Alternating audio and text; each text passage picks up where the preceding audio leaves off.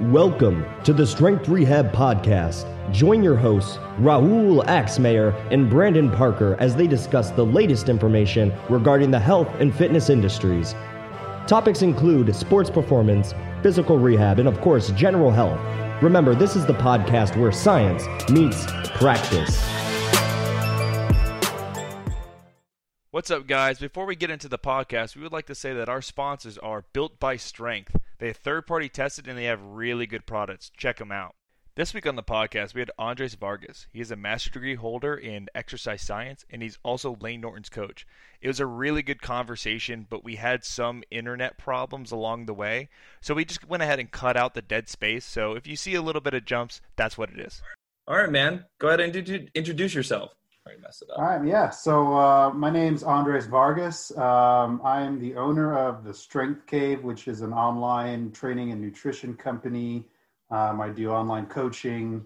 Um, you know, besides that, um, let's see. My background is in exercise science. I got a master's degree at the University of South Florida, um, where I met you, Brandon. Um, and uh, I was lucky enough to do a master's thesis project, which is basically like a, a, training study. And that's where I met you. You were part of that. And uh, I was sort of at the time contemplating going into academia, doing a PhD, becoming a professor.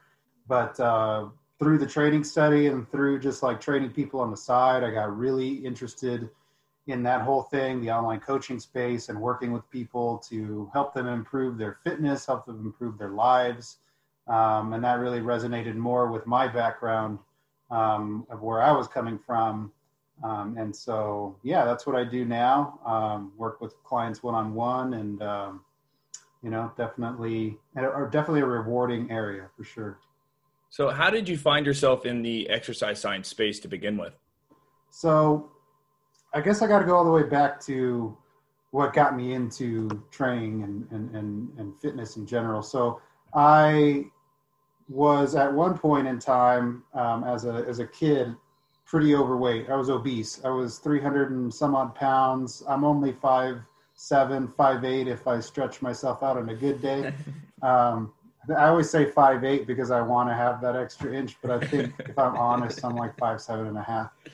Anyways, uh, so I was a big kid, and um, you know, despite the fact that I was really active as a as a kid, I, I, I worked out as far as like playing basketball and riding my bike with my friends and doing all that kind of stuff. But my diet was, was awful. Um, you know, unfortunately. Um, so yeah, I was a big kid. My my activity level was was good. I mean, it's not that I, I was lazy. It's just my nutrition was terrible. Mm-hmm. I was um, kind of addicted to fast food. That's all I really liked to eat. Um, if I did eat, you know, homemade food, it was really only the variety that's not good for you. Okay. Um, I didn't like vegetables. Uh, I didn't like drinking water. I thought that soda was basically water. You know, that was my water. So the calories piled up and piled up and piled up, and before I knew it, you know, I, you can't act, you can't out exercise a bad diet, and that's right. that's kind of the proof right there with me.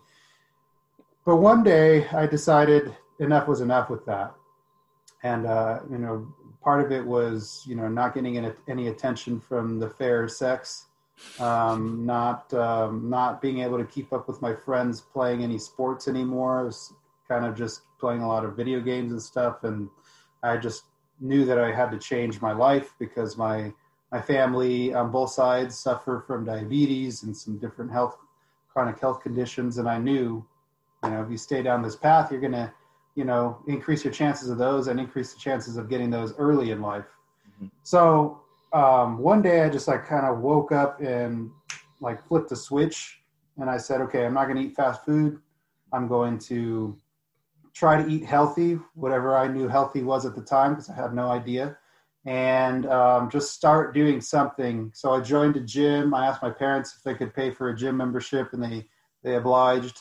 And all I did was go and get onto the elliptical machine and do like at first it was like 30 minutes and then eventually I got up to an hour and then eventually I transitioned to the treadmill for like an hour and I would do that every single day for like six months. And sometimes I threw some weightlifting in there, but mostly it was the cardio. and I lost, let's say, like I was like 125 pounds in about six to eight months. And so the transformation was quick, which was nice for me because, and, and for anybody out there who, who, who might be trying to lose weight or who has lost weight, like when it's slow, it's kind of like uh, discouraging. Mm-hmm. So they say lose weight, and, and I even preach today like you should lose weight slowly and, and try to um, for long lasting results. But sometimes I think with the bigger with the bigger people like I was, Mm-hmm. You need like that quick weight loss because it's it's encouraging and it's motivating and it and it keeps you going. But we can get back to that. I'm, I'm kind of trying to circle back to the original question you asked me. But so that was kind of what got me into working out and fitness and and I wanted to learn more about it because I realized I didn't know anything. I was like, okay, all I do is run on the treadmill and I eat chewy bars and apples and stuff. That's what I thought like was health. Um, which there's nothing wrong with those, but it's just you know there's protein and other things you need. Um, so I was like, okay, let me study this a little bit. So I started getting into like bodybuilding.com forums and and searching online and and I was lucky enough to start working out with a family a family friend of mine who him and his brother were really into lifting weights and his brother was like trying to be a professional wrestler in the WWE and at one point had tried to be like a Navy SEAL so he knew a little bit more than I did and they taught me what they knew and I was you know that was kind of like fueling the fire even more and then I decided okay well at the time I was trying to decide what to do in college I was an undergrad at Arizona State University so I decided I've one day kind of looked it up and realized that there was a degree that could teach you more about exercise science. And at, at ASU it was kinesiology. Mm. So I took that up, even though at the time I was like in a life science degree, which because I was trying to be a doctor. Um, and so I switched to kinesiology. And from there, it was like a love affair with learning more and more and more. And eventually, I dropped the whole medical school route um, and decided to do a master's degree. And then, like I mentioned uh, to you earlier, I was trying to do a PhD and all that kind of stuff. So now. I don't know if it's just my own like experience with it, but a lot of people get into our field in just sheer interest of maybe implementing the own knowledge they learned for themselves. Mhm. And uh, a lot of people don't really necessarily think about the end game in the sense of like, what will I do as a career? And I'm just curious, did you consider like, okay, I'm going into kinesiology because I want to be a coach, or what were you thinking at that time? So originally, I, I, even though I had switched to kinesiology, I was still very much interested in becoming a medical doctor. Mhm. Um, I thought kinesiology was a good way to learn more about like functional anatomy and physiology and stuff because those were the prerequisites that you had to take for my courses anyways and those they happen to line up really well with prerequisites for medical school so I, I, I did it for that and i just thought well as a bonus i'm going to learn more about something i really like which is exercise um, and then you know i started learning on bodybuilding.com and stuff from people like layne norton um, people like alberto nunez who you might be familiar with um, and i you know at the time online coaching was still something that was really new Mm-hmm. and only a few people did it and it was more so for nutrition coaching rather than uh, strength coaching Mhm. um, and so i didn't really think of that as a legitimate option until later on after i had gotten into grad school and was seeing that the rise of online coaching was it was getting more and more popular and that's kind of it was it was just before grad school when i realized that that might be a legit option Mhm. um, and I, the reason I didn't go to medical, I, actually applied to medical school and got accepted to medical school. Wow, But I was doing a lot of shadowing with doctors and just realizing that it wasn't exactly what I thought it was, Mhm. at, at least with the doctors that I was shadowing, and um, wasn't exactly what I wanted to do. I wanted to work with people like in the trenches and kind of incite change before we needed medical intervention as opposed to after. Um, and so uh, that's that's when I dropped that. I got interested in online coaching, but was still sort of in the sense um, not really. I was thinking of doing online coaching as like a side thing with being a professor. Gotcha. uh, because uh, I had started teaching actually at ASU. I had started teaching anatomy and physiology lab, and I really liked teaching. Um, and so I was like, well, I could be a professor, and I could research, and I could teach, and then on the side, I could do like online coaching, because again, at the time, it was still kind of newish. Um, and then, long story short, I got to USF and still really liked the idea of becoming a professor, but more and more as I got through it, the idea of online coaching really started to become, um, you know, a legit a, a legit option for me. And I started doing it on the side while I was in grad school, and then it kind of snowballed from there. Now, you mentioned that in the forums you would read about Layne Norton's work, and if I remember this correctly, he was actually running one of your programs. Like, how does Mhm. that? How does that feel? You know? Yeah, yeah, I'm his coach right now. Um, so I still coach him, and I've coached him for like two, three years now. Um, you know, I met him when I got to USF. I, so I met him before I went to USF, and I had I've gone to one of his seminars that he used to put on, and uh, I asked him for advice on where to go to where to go to grad school, and he suggested I go to USF because of Dr. Campbell, and so that's what I did. Uh, I applied to a lot of places, but event, but USF ended up being the best choice, and I met Layne when I was at USF again, and he was my one of my thesis committee members um, for my thesis project, and um, so we kind of hit it off. And then after I graduated, he was looking for a new coach, and he just messaged me and said, "Hey, you know, I I really liked what you did uh, with your study. I really like that you're you know young and and and fresh out of school. You you're up on all the new science, and I'd really you know like to hire you as my coach and." you know, at first, as a young guy who's just starting out in, in the coaching space, looking up to somebody like him, it's like you like pinch yourself, right? Like, what the hell? Like, this is a guy I used to look up to or still look up to, and now he wants to hire me, you know? Um, and so, yeah, it's really crazy. It's a crazy feeling. Now it's kind of like, I don't want to say, like, I, oh, I'm used to it or whatever, because I Mhm. still feel like imposter syndrome all the time but um, you know, Layne's just a friend, and now he's you know I, I treat him the same way I treat all my other clients, which at first is hard because sometimes you have to tell your clients that they're doing the wrong thing, and you have to like challenge them on it. And so when it's Layne, and at first there's like that aura of who he is, you're kind of like, Ugh. as a young coach, you're like, I don't, I don't want to tell him anything, you know, that's going to make him mad. But now it's like, dude, you're being a dumbass, so we got to do it this way, you know. I'm sure he appreciates that because, Yeah. like, I mean, also like you know, you hear him on maybe like Joe Rogan and stuff like that, where he's Mhm. like, you know, he's citing his knowledge back to back, and he's sounding like somebody you can't even teach or somebody you can't call BS on, and he is a human being, and like as you said, you got to tote that line where my boss isn't doing exactly what he should be doing for optimal performance, so maybe I should bring it to his attention. Yeah, it's um, actually just read a really cool book called Outliers Mm-hmm. by um, Welcome.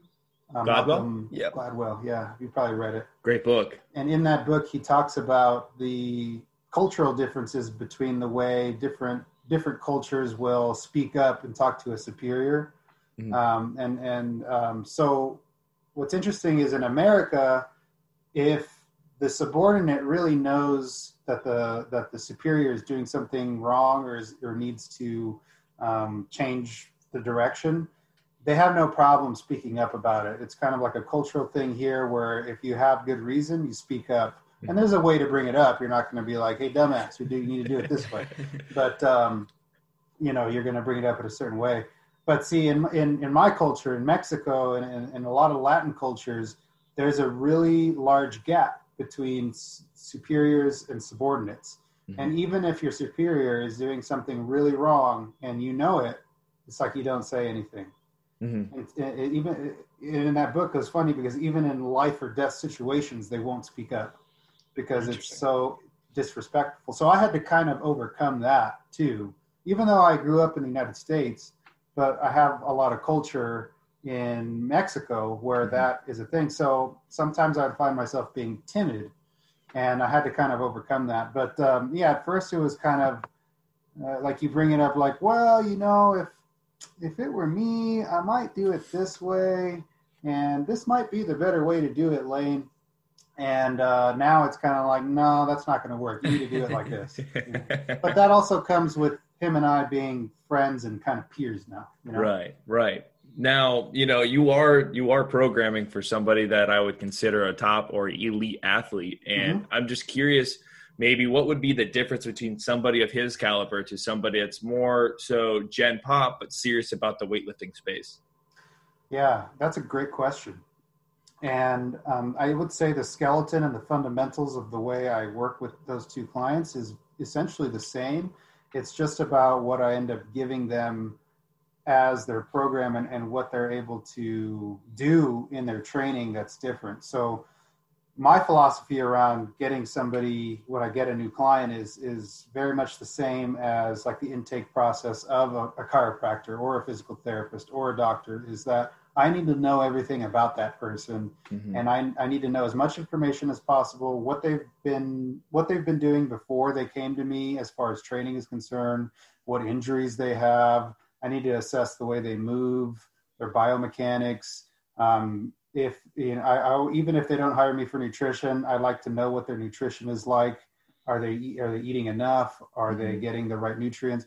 Because all those things, physiology and and and anatomy and all that kind of stuff, biomechanics really plays a role in what I can and cannot give them. Mm-hmm. Um, obviously, what changes is if somebody like Layne comes to me and they want to be, um, you know, winning medals at national levels as far as powerlifting is concerned, then there's going to be a certain way I write the program. It's going to be powerlifting heavy. It's going to be looking at what can we do to increase your weak points in your main three lifts, um, because that's the main priority. And accessory work is going to be, you know, aimed at also getting those main three lifts, or or at least the number one goal is to get those three lifts bigger, and then mm-hmm. the goal after that is to make sure that we're not um, neglecting anything that may crop up later and cause him injury or cause him to have a sticking point with those main three lifts, right? Mm-hmm. With a Gen Pop person, usually, and I work with a lot of them,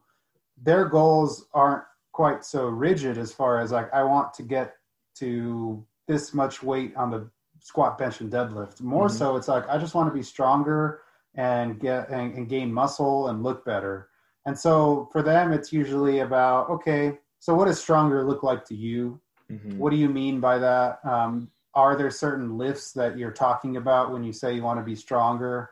Um, and and sometimes you know like it's not necessarily like a conventional deadlift or a back squat with a barbell sometimes it's about how how strong can we get your trap bar deadlift how strong can we get your goblet squat or your dual kettlebell front squat or something like that so, like I said, the fundamentals are still the same. It's just through what whatever their goals are and whatever their needs are through the assessment process is what mm-hmm. changes the way I write their program.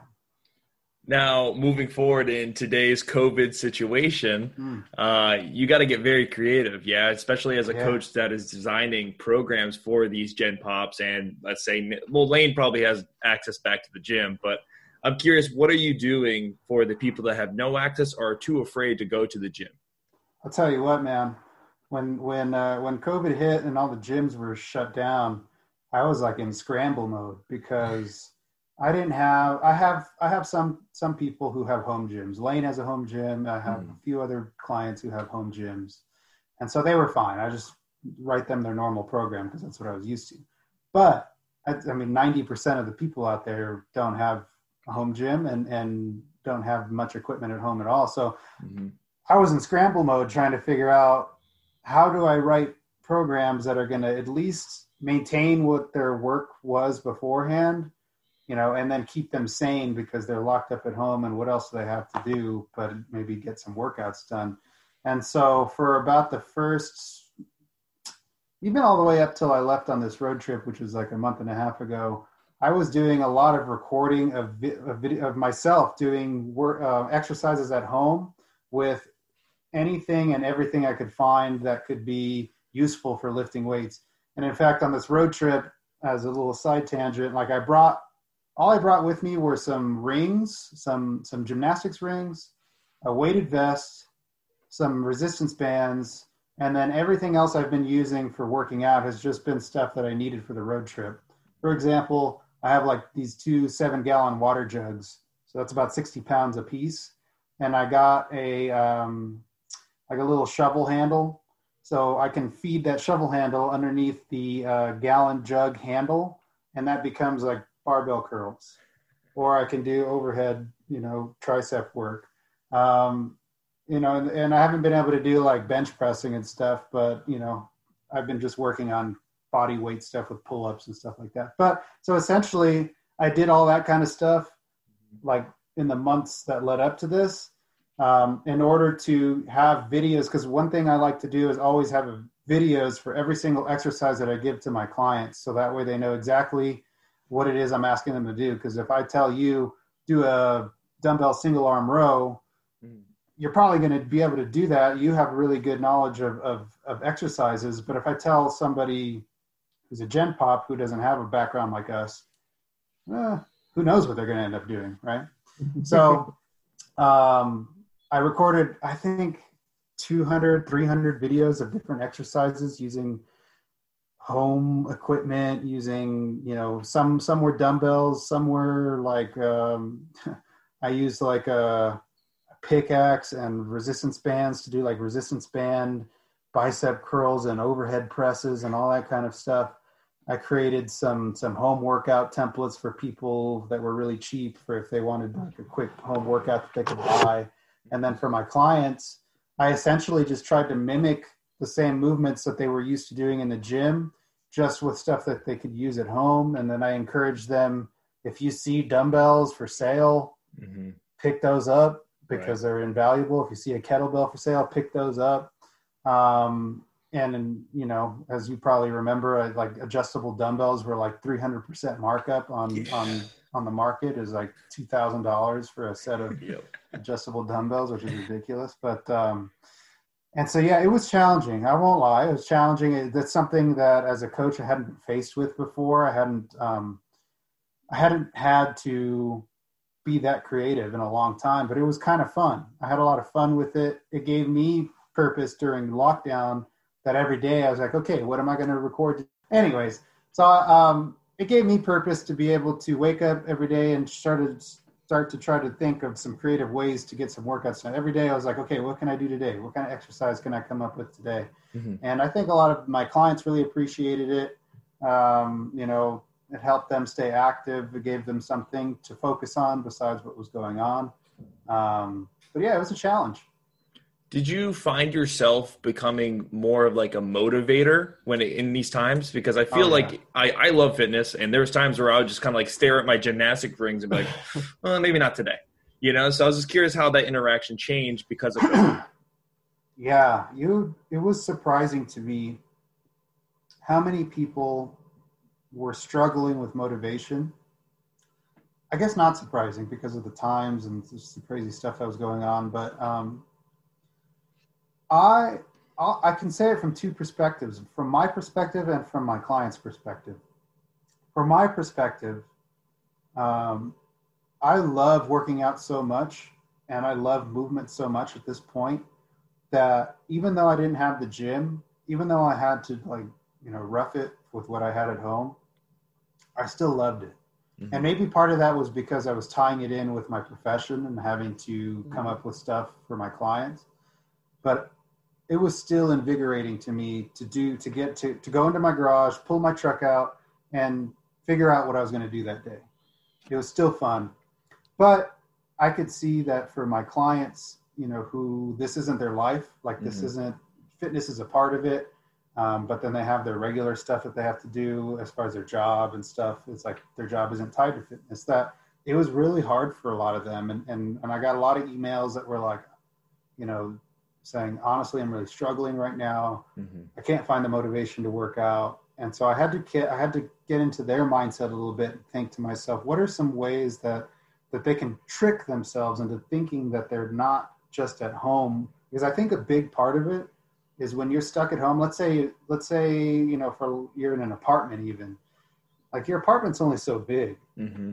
and so now you've got this is your living space, this is your workspace, and this is your workout space. There's no separation of those things, Mhm. and so you, it starts to become like how do you switch the focus from you know this is my couch where I'm going to relax to okay I'm going to use this couch to work out Mhm. and I had to start coming up with tricks. And so, like some some ways that I told them is like let's let's as silly as it sounds, like go get changed and start start listening to music like you would going to the gym.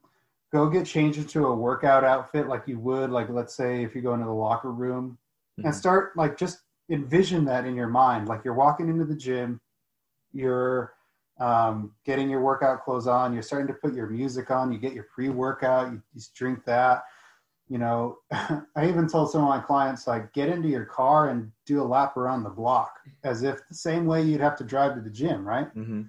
and all those things is the same way that works in lifting sometimes there's just like little mental cues that they don't seem like much on paper but for some reason they start triggering and opening doors in your brain that change the way you're thinking about things and it, tend, it, it tended to help a lot of people and i think the people that it didn't help were just you know the people who were kind of you know for lack of a better term delving into uh, quarantine depression basically where Right. you know it's just too much to overcome.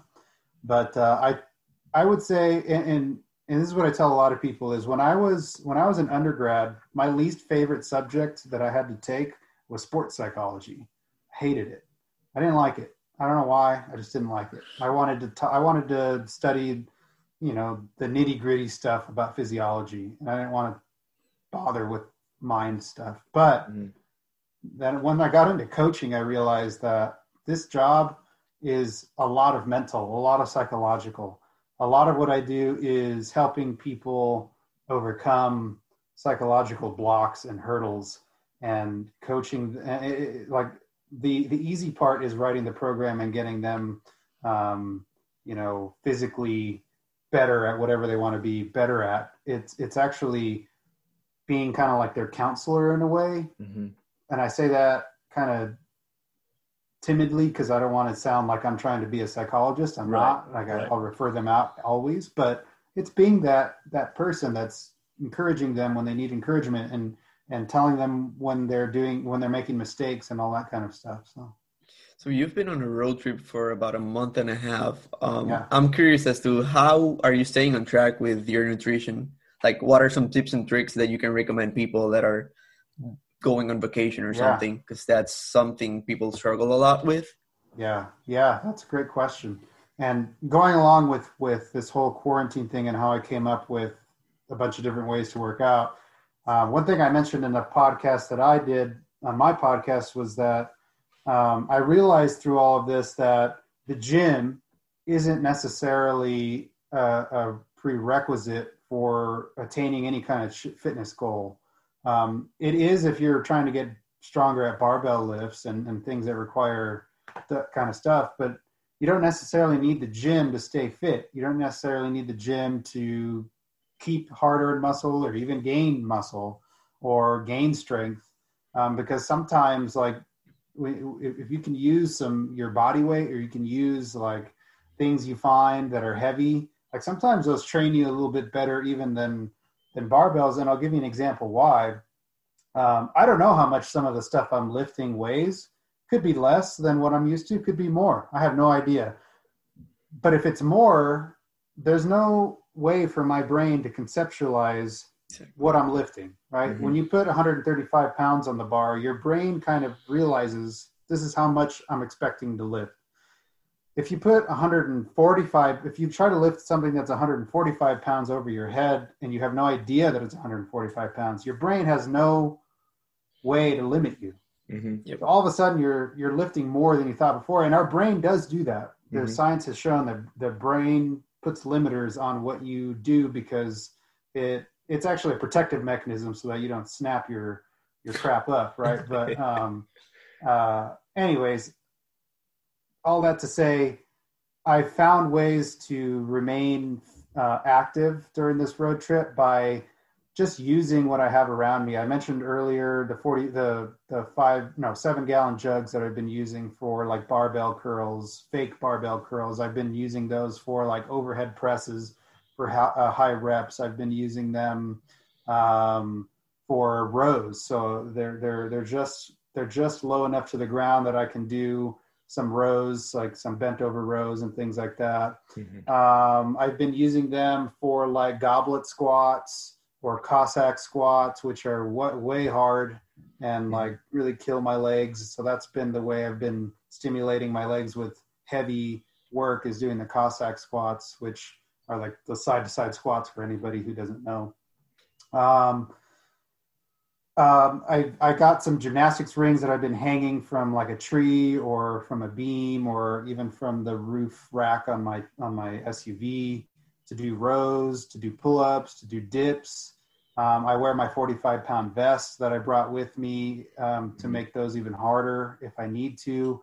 I've been doing push-ups with the vest on um, and doing just doing anything I can to make it harder once it becomes too easy. So at first it was just push-ups, and then it became decline push-ups, and then it became um, hand release decline push-ups. Um, where I'll go from there, I guess I'll just have to slow down like three seconds down, hand release, and then go back up. So it's just about how do I keep progressing with what I have around me. Nutrition wise, um, I was tracking macros for a long time. Um, so um, up until the road trip, I was still tracking macros kind of loosely at times, but at this point, I've been doing it long enough to kind of know around what I'm eating. But when you're on a road trip like this and you're, you know, you don't have, have a, I don't have a kitchen. My kitchen is like a, um, a foldable table that I put a Coleman grill on and, and, and, you know, do my cooking. Yeah, I'm not going to bring my food scale with me and track that way, man. Yeah. So I haven't even opened my, my, my macros or MyFitnessPal. Uh, I decided I wasn't going to track on this road trip uh, my, my, apologies, man. I, I, think it's my internet, but um, it's all I'm good. Actually, you know, like an, I'm in an Airbnb, so I'm at their mercy of, of whatever internet they paid for. But um, what I was gonna, what I was saying is, I started eating quote unquote intuitively, even though that's like a hot button word these days with nutrition. Mm-hmm. Um, I just I know about how much I should be eating, you know, portion wise. Um, I, I, probably have been under eating, if I'm honest, based on the amount of activity. Because besides doing the workouts that I can a couple times a week for just maintaining the muscle that I that I want to maintain, um, I've been doing so much hiking on this trip. That's really what a lot of this trip was about: going to see the national parks, going to see a lot of the countryside that I hadn't gotten to see, and invariably, you're going to do a lot of hiking to see a lot of that countryside. So there's been days like I'll, I'll hike like 10 miles and then I might have to do that three, four days in a row. So for those three, four days, I'm not really doing resistance training because I'm not going to add a workout on top of 10 miles of hiking 2000 feet elevation and stuff like that. Um, but all that activity, you know, you, you think to yourself, like when I'm air, at an Airbnb, I realize how active I am when I'm out there because when you're in an Airbnb, you wake up, you just roll out of bed, you go, you know, whatever you whatever your routine is in the morning. Like you're not really that active when you're at at, at home.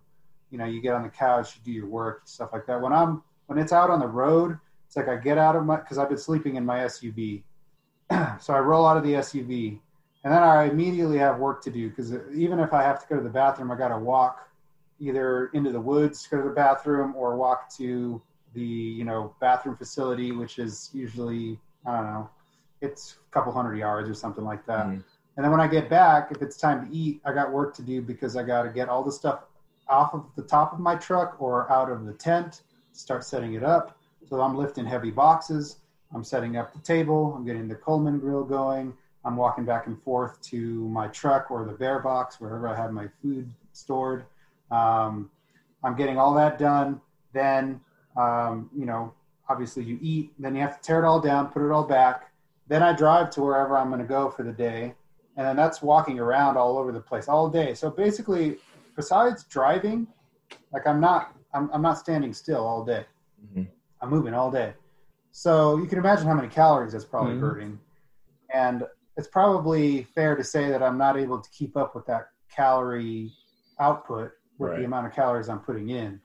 And so I've definitely lost weight. I don't know how much because I haven't haven't weighed myself, but visually when I look in the mirror, the lines are coming in more, the abs are coming out more, and stuff like that.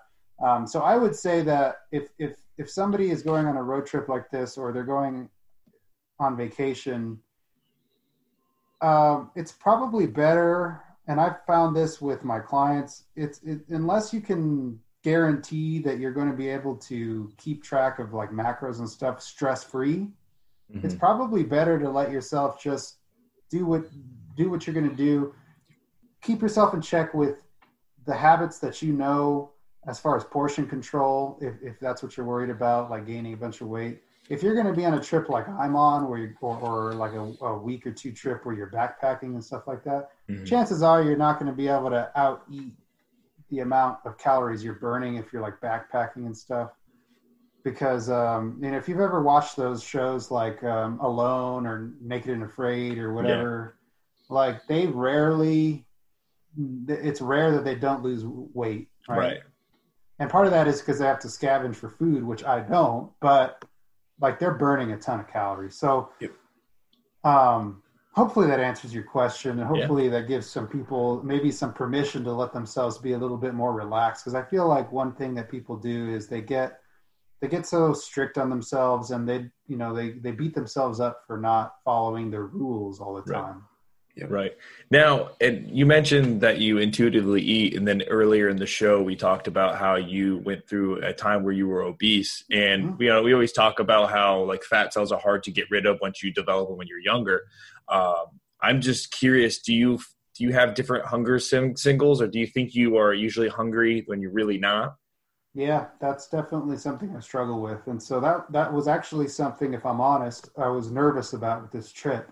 Mhm. Even though I had decided that I was going to not track and that I was just going to eat whatever, you know, eat intuitively, um, I was nervous about it because in the past, and now it's been 10 years, 10, 11 years since I've lost the weight.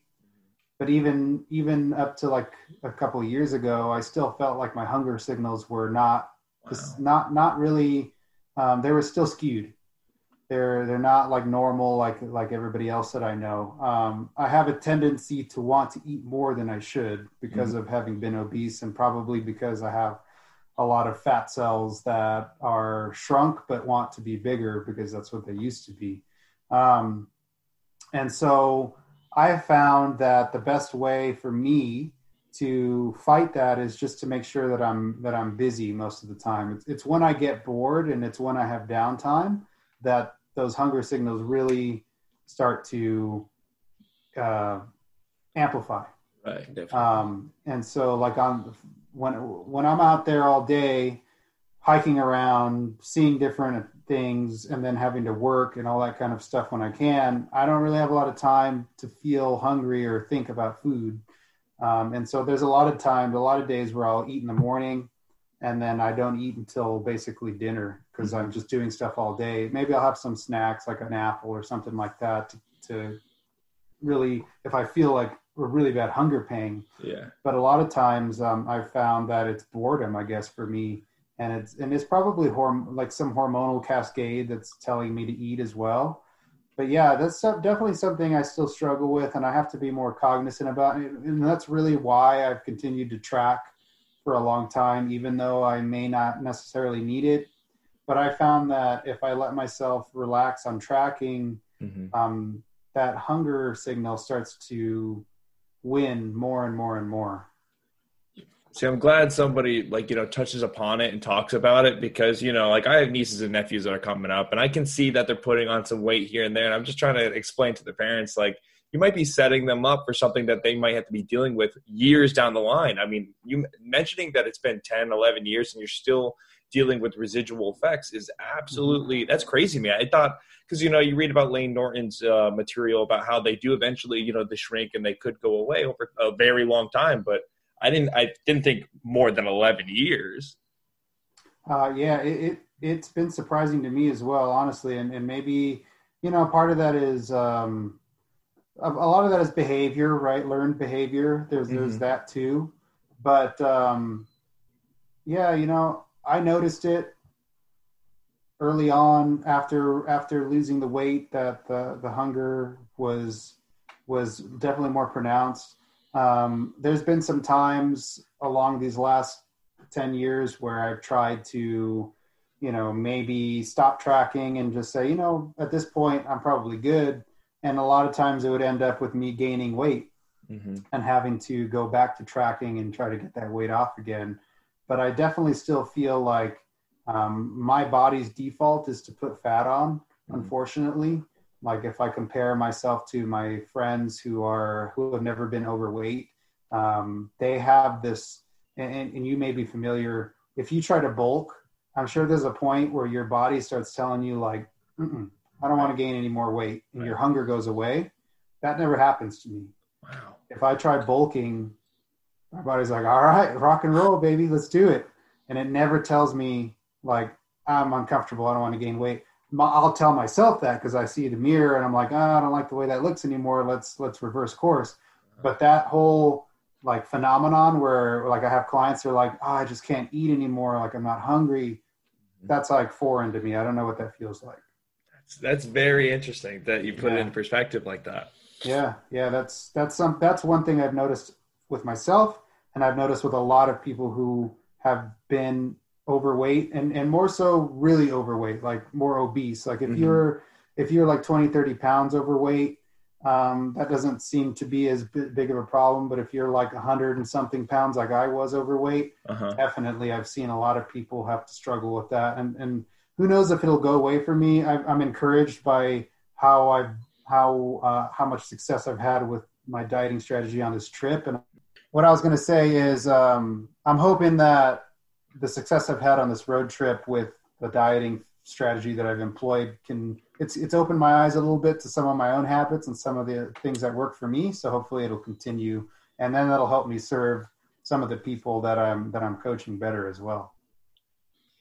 A lot of it is habits and behavior, but we also can't rule out the physiology, right? For like Mhm. hormones, like neuropeptide Y, you can talk about endocrine function, physiological, like the fat cells. So, and like you've had success, but a lot of people don't because if you see the research, the obese people that lose weight, the majority of them end up gaining the weight. Mhm. So, besides tracking, what are some tips and tricks that you can recommend for someone that might be on, for example, like obese, lost the weight, wants to keep it off? What would you recommend besides tracking and physical activity? I know it's Yeah. easier said than done, but It is. I, I would say that I think a lot of the reason that people have this, uh, or a lot of the reason, I think they say like 95% of the people who lose weight end up regaining it, right? Or 95% of diets don't work. And I think that a major reason for that is the is more of an issue of the culture here in, in America as far as quick fixes and as far as fad diets, as far as um, wanting instant gratification for things. And and you know, if you look at all the diets out there, they all have the same thing in common, which is you know somehow taking away either whether it's taking away a food group or taking away um, you know whether it be carbs, fats, whether it be taking away certain certain foods, regardless of whether they have carbs or fats. It's it's all at the end of the day, it's going to restrict your ability to eat calorie dense foods, which in the end brings your calorie um, um, your calorie intake down, and you lose weight. Um, unfortunately, what happens is people take it to the extreme too quickly up front, um, and they and they don't ever actually learn the fundamentals of what it means to lead a healthy life. So what I mean by that is um, a lot of people who end up overweight or obese, say, um, they, do, they they get that way because something in their way that they live their life is fundamentally incorrect and, and, and doesn't agree with um, having a healthy body weight, right? So for me, it was um, my nutrition was so poor. All I did was eat fast food. And so obviously, that's not going to lend itself well to um, a, a, healthy body or a healthy body weight. And so they've spent years and years and years and years with the habits that they have that have gotten them to the point where they are obese or overweight. And so obviously we can't expect them to know instantly how to be healthy and, and maintain a healthy body weight. They have to learn that. They have to spend months, years, whatever, learning how to do that.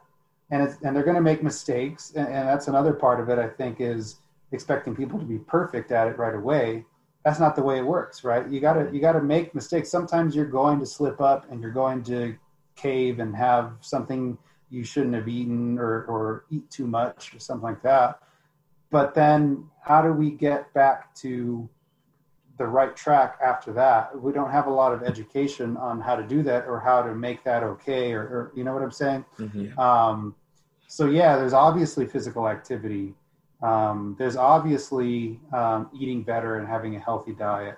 Um, those are those are fundamental things that you need to lead a healthy lifestyle and to have a healthy body weight in general. But there's also teaching people like the mental uh, the mental aspect of it. Like for me, yeah, I struggle with those hunger signals. I struggle with uh, wanting to overeat at times and and not having that that mental stopping point when I'm if I gain weight. So basically, w- w- the way I have to put it is like, okay, so I was born or, or not born. I have a deficit in that sense, but just like everybody else has a deficit somewhere else, whether right. it be physical or something like that, and that's just tough shit for me. Mm-hmm. That means I have to overcome it. That means I have to have I have to teach myself the mental strength and teach myself um, tricks uh, to motivate motivate myself to overcome those deficits mm-hmm. over and over again every day, and the fight kind of doesn't stop. Right? I, as far as I'm concerned, to this point, I haven't gotten to a point where I can just relax and just be normal because and, and it may never come. It might, and that'll be a nice surprise.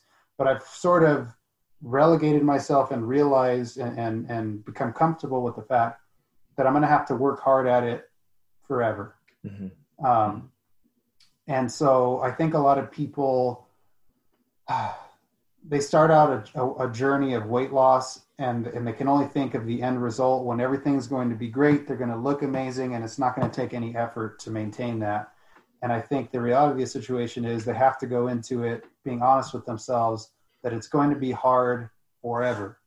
There never is going to be a point where you can relax and and be uh, it's it'll be a little easier when you get to your goal weight because you're not actively dieting anymore but that doesn't mean the hard work stops. Like you have to right. continue being disciplined. You have to continue working hard at it.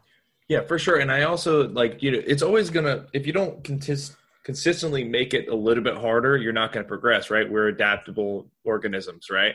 Mm-hmm. and what i would like to say uh, to agree with you is also like maybe it's very hard to get me to go to the gym four days a week but once that becomes a quote unquote healthy habit it becomes my lifestyle and now mm-hmm. i'm on to the next thing that might be causing me stress but now now that i'm at this point those four days a week i don't even think about it. i'm in the gym because exactly. i i know what it does for me you know exactly yeah that, that's a great point um, what i tell people up front like if they're starting to try to lose weight is um, another problem that that we have in this country is the all or nothing mentality mm-hmm. where you go from okay i don't work out at all and i don't eat healthy at all but tomorrow i'm going to start working out six days a week and i'm going to get on this xyz diet that's going to completely change the way i eat when that strategy works for some people mm-hmm. that kind of is what i did when i started losing weight um, but that doesn't work for everybody I, I, that was like a uh, once in a lifetime like flip uh, flip of a switch. For most people, what needs to happen is okay, I'm working out zero days a week now. What can I do to increase my daily activity? Is that literally going for like a 30 minute walk? Okay, I can do that. Go for a 30 minute walk. I find 30 minutes in the day to go walk around, you know? And then from there, that becomes like you just said, I don't even think about doing that 30 minute walk. That's just part of my day. Okay, now what can I do? Can I introduce a day or two per week where I go to the gym and lift weights for 30 minutes? Yeah, I could do that. Okay, so then we get to the point where that's just second nature. Don't even think about it. And then little by little, a year from now, it's like you don't even recognize who you are anymore because all of those habits have built and they just become who you are. But I will say that for a lot of people, um, you got to keep that up. You know, as mm-hmm. there's going to be days where you wake up and you're like, ah, oh, man, I don't want to do that today. Right. You know, and and and there's a fine line between, uh, you know, uh, uh, something's wrong. I'm beat up. I really need a rest day, and I'm being I'm being a bitch and I don't want to do it. you know, because when you let yourself start to give in to that little voice that's like, yeah, you don't need to do that anymore. Look at look at you. You look great. You look fine. You've done well. You don't need to do it. That's when it's super easy. The road to get up that hill is hard and steep and and takes a long time. The mm-hmm. road to get back down super fast. Slippery and all slope. of a sudden, you go from being up here back down to I don't work out anymore. I have zero activity. You know what I mean? Yeah, yeah, and it, you hit the nail on the head. It's it's very interesting because it's you know you can put that towards anything that have people have crutches for. You know, it could be smoking. I'm just gonna have one cigarette, and then boom, they're back to full blown smoking again. And it's interesting. It's just you know we are creatures that are always gonna find the path of least resistance, even yeah. if it's bad for us. You know, you could almost think of it like an addiction to being unhealthy, like leading an unhealthy lifestyle, right? Like there's depending on what what uh, avenue you you buy into, like you know, there's like zero room for error when you're zero room for error, right? So it's like if you're addicted to something that is bad for you, like let's say alcohol, mm-hmm. you know, there are some um, lines of thinking out there where you can teach somebody to casually drink, even though they have had a problem with drinking. But let's just say we're going the route of complete sober, um, being completely sober that person can't touch it. Mm-hmm. They can't they can't allow themselves that like what you were saying that little wiggle room of like ah it's just one drink man. It'll be fine. Because before they'll tell you time and time again before they know it that one drink turns into being you know super drunk every single day. Right. And the same thing can happen with with habits towards towards um, you know your fitness and nutrition. Yep. Now to to finish up this conversation this has been great by the way um, is when it comes to your own coaching expertise and you know like you, you have people that you said like like to jump in and just do it all and then you have some people that like to find out what could i do on a day-to-day basis. What is your your philosophy or how do you implement a strategy to figure that out and and how do you do it? Because for example like when i'm when i'm with my clients um, maybe i find myself babying them too much. Like maybe I'm just doing too small of hmm. habit stacking versus some people just want to give me everything right now. I want to go. Mm-hmm. So for me, the way I do that is um, through conversations with them when when they're signing up with me, when they're coming to me. So every time I have a new client, I have a uh, either a phone call or a Zoom call or whatever, a Skype call, and that's it's usually a large time investment for me because I really want to get to know them and, and how they operate.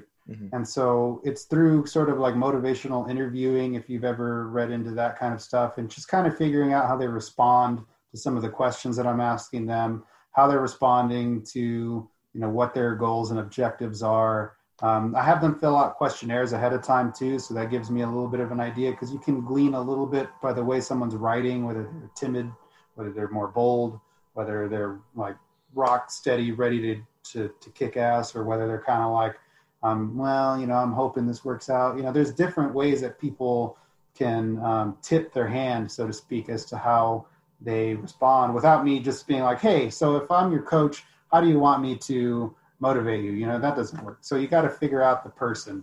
Mm-hmm. Um, and that's how I do it through conversations up front and and obviously learning the person as you go along um, even you know after the first initial conversation um, with the check-ins that i do with them on a weekly basis um, how are you know how are they responding to the the training and stuff like that? But how are they responding to me as their coach? And do i need to change a little bit of the strategy on how i'm talking to them and stuff like that? Right on right on. Now where can everyone yeah. find you sir um, so they can find me uh, on Instagram. My my Instagram handle is at the Strength Cave. Um, that's where I do most of my social media. Uh, I have a Strength Cave Facebook and a Twitter, but those are less used. Um, my website is www.thestrengthcave.com. Um, yeah, those are the main channels you can find me. Um, DMing me on Instagram. My my email is out there as well. If you if you have an email to send, um, but I won't put it out there because it's starting to get to the point where people are spamming me, so I don't I don't like that. So if you can find the email, then good for you. You can send me an email. But uh, there's also like a contact form through my website, and that'll send me um, notification. You also have a podcast as well, right? I do. I have a podcast called The Peak Human Project. Um, I'm in a bit of a transition stage right now, if I'm honest, um, with this road trip that I've been on. Um, part of this was like me trying to. It, it, was, it was a little bit of a mix between um, trying to get out of the house because of quarantine, and Mm-hmm. also just kind of trying to challenge myself with something that I've never done before. Um, I've never actually. I, I've been camping once in my life, and um, but I've always wanted to do more of it, and so I thought, what better way than just throw myself into the fire and go camping for two and a half months and see all the road, see all the uh, national parks. Um, so that's kind of like a challenge uh, to myself, and what the Peak Human Project and and is about to me is finding those challenges in, within you and and sort of becoming a better version of yourself, the best Mhm. version of yourself. Mhm. So I interview a lot of people that I find are performing at, you know, their peak and, Mhm. and trying to figure out, you know, what makes them tick and stuff. But uh, yeah, that's my that's my podcast, and I'm kind of trying to turn that into um, a bigger part of my business as well, as far as how I coach people and the kind of people I coach, and trying to find people who are wanting to um, be more than than just uh, especially with training like do more than just try to get big muscles like what are we training for in life right Right. and i think a lot of people in um, in this climate have realized that we're like a razor's edge away from shit hitting the fan. And so are your big bodybuilding excuse me are your big bodybuilding muscles going to serve you well if stuff really does go bad? Right. or like what kind of stuff are we training for here you know? Mhm. like it's fun to get on the stage. It's fun to get on the powerlifting platform and i and i love that. And and in good times let's use that as a challenge for you. But can we make our training a little more functional you know what i mean Right. so that's kind of where i'm coming at these days Love it. Love it. Yeah. So thank you again for coming on, man. I know uh, I missed Absolutely. you on Sunday and you were Ah. nice enough to come back on Monday. So thank you very much absolutely man it's a pleasure it's really really fun talking to you guys and um, it's my pleasure to be on this podcast because um, when i'm doing my podcast i'm letting other people talk. Uh-huh. and uh, sometimes I'm I'm a bit of a rambler. If you didn't, if you couldn't tell from uh, this this interview, um, but it's fun for me to be able to do that. So thank you very much.